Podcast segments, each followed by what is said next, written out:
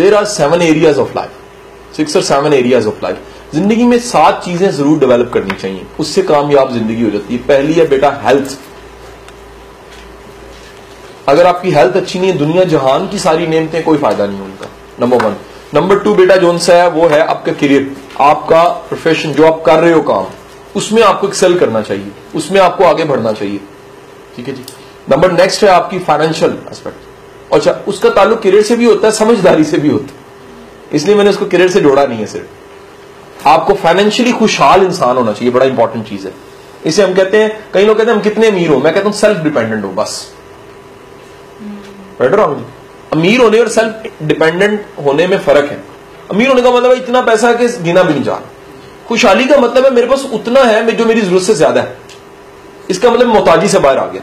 इंसान को इतना खुशहाल ज़रूर होना चाहिए कि मोताजी ना हो कभी ठीक है फाइनेंशियल नेक्स्ट है, मेरा बेटा वो है इंटेलेक्चुअल आपको इंटेलेक्चुअली साउंड होना चाहिए।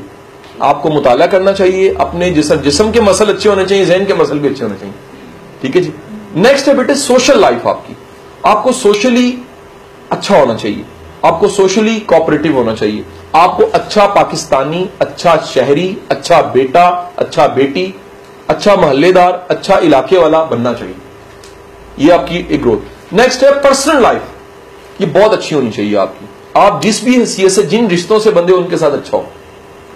आप मर्द हो, अच्छे खामद हो। बीवी हो, अच्छी बीवी हो।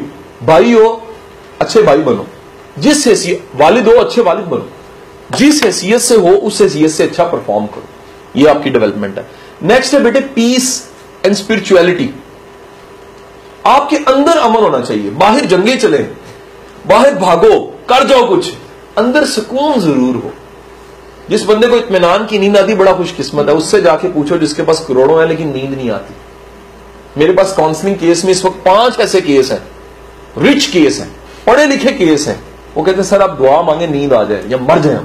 क्योंकि जब नींद आना खत्म हो जाए, इंसान कहता है, मैं मर जाऊँ अच्छा इतनी तकलीफ़ इंसान के जिसम में और जहन में होने लग पड़ती है। गोलियाँ खा के सोना पड़ता है। फिर गोलियों की मिकदार बढ़ानी पड़ती है। कहाँ एक गोली और कहाँ पाँच पाँच पत्ता खा के सोना पड़ता है, नींद आ जाए। तो अमन पीस एक बहुत बड़ी सक्सेस है। ठीक है जी? कितने हो गए जी? सेवन हो गई इसमें नॉलेज अब खुद ब खुद आ गया, इसमें आगे बढ़ना खुद ब खुद आ गया। इस सेवन एरियाज़ पे बेटे काम ज़रूर करो। एक और है, अगर उसको मिक्स ना करूँ, वो है सर्विस इस दुनिया में सर्व करके जाओ। अगर बड़ी बहन हो तो छोटे बहन भाइयों को आसानी दो। अगर खानदान में बड़ी बच्ची हो तो आपसे जो जूनियर्स हैं उनको आइंदा आसानी होनी चाहिए कि बाजी ने यार हमें बड़ी आसानी दी। बाजी खुद अफसर बन गई बाजी ने हमें भी पढ़ाया। बाजी ने हमेशा हमारे रास्ते आसान किए। बाजी टीचर थी बाजी ने हमें भी साथ साथ पढ़ाना शुरू कर दिया।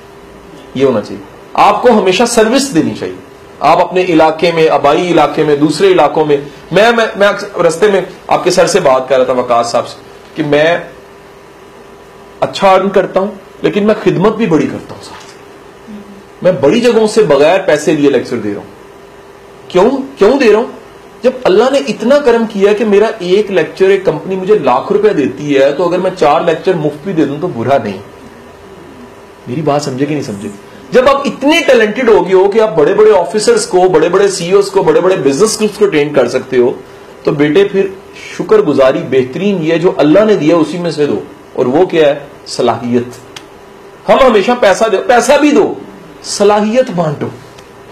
तो मेरा कमाल तो कोई नहीं, उसका कर्म है ना कि जिसने सलाहियत दी तो क्यों ना उस सलाहियत को उनके तक भी पहुँचाया जाए जो दुआ के अलावा कुछ नहीं दे सकते। समझे कि नहीं समझे? तो बेटे सर्व करना भी आपकी एरिया ऑफ़ लाइफ में शामिल होना चाहिए कि आप सर्व करो। ये कह के जाऊँगा, अभी कह देता हूँ कि बेटे, आज अगर आपको आसानी अचानक मिली है ना मेरे से, ये लेक्चर मिला है, कल को यही मोटिवेशन किसी को देना ज़रूर एक वक्त आएगा, तुम्हारे सामने एक बंदा होगा और उसे हिम्मत चाहिए होगी। जो मैंने आज तुम्हें दिए उसे दे देना ये सिलसिला रुकना नहीं चाहिए। सोसाइटी में ये अच्छाई फैलनी चाहिए। पाकिस्तान में बेटा बड़ा अंधेरा यहाँ रोशनी की बड़ी ज़रूरत है। और वो तालीम की रोशनी, तरबियत की रोशनी है। यहाँ तालीम याफ्ता जाहिलों की फौजें पड़ी हुई इस मुल्क में। आप जाओगे यूनिवर्सिटियों में, आपको पता लगेगा, मैं सच कह रहा हूँ। ठीक है कि नहीं? और मैं बच्चों की बात नहीं कर रहा, मैं प्रोफेसरों की बात कर रहा हूँ कि जो सिर्फ़ रटा रहे हैं, जो स्लाइडें चला रहे हैं, जिनके अंदर कुछ नहीं है, जिनमें करेक्टर नहीं है, जिनमें हौसला नहीं है, जिनमें सखावत नहीं है, जिनमें वैल्यूज़ नहीं है, सिर्फ़ ओहदा है।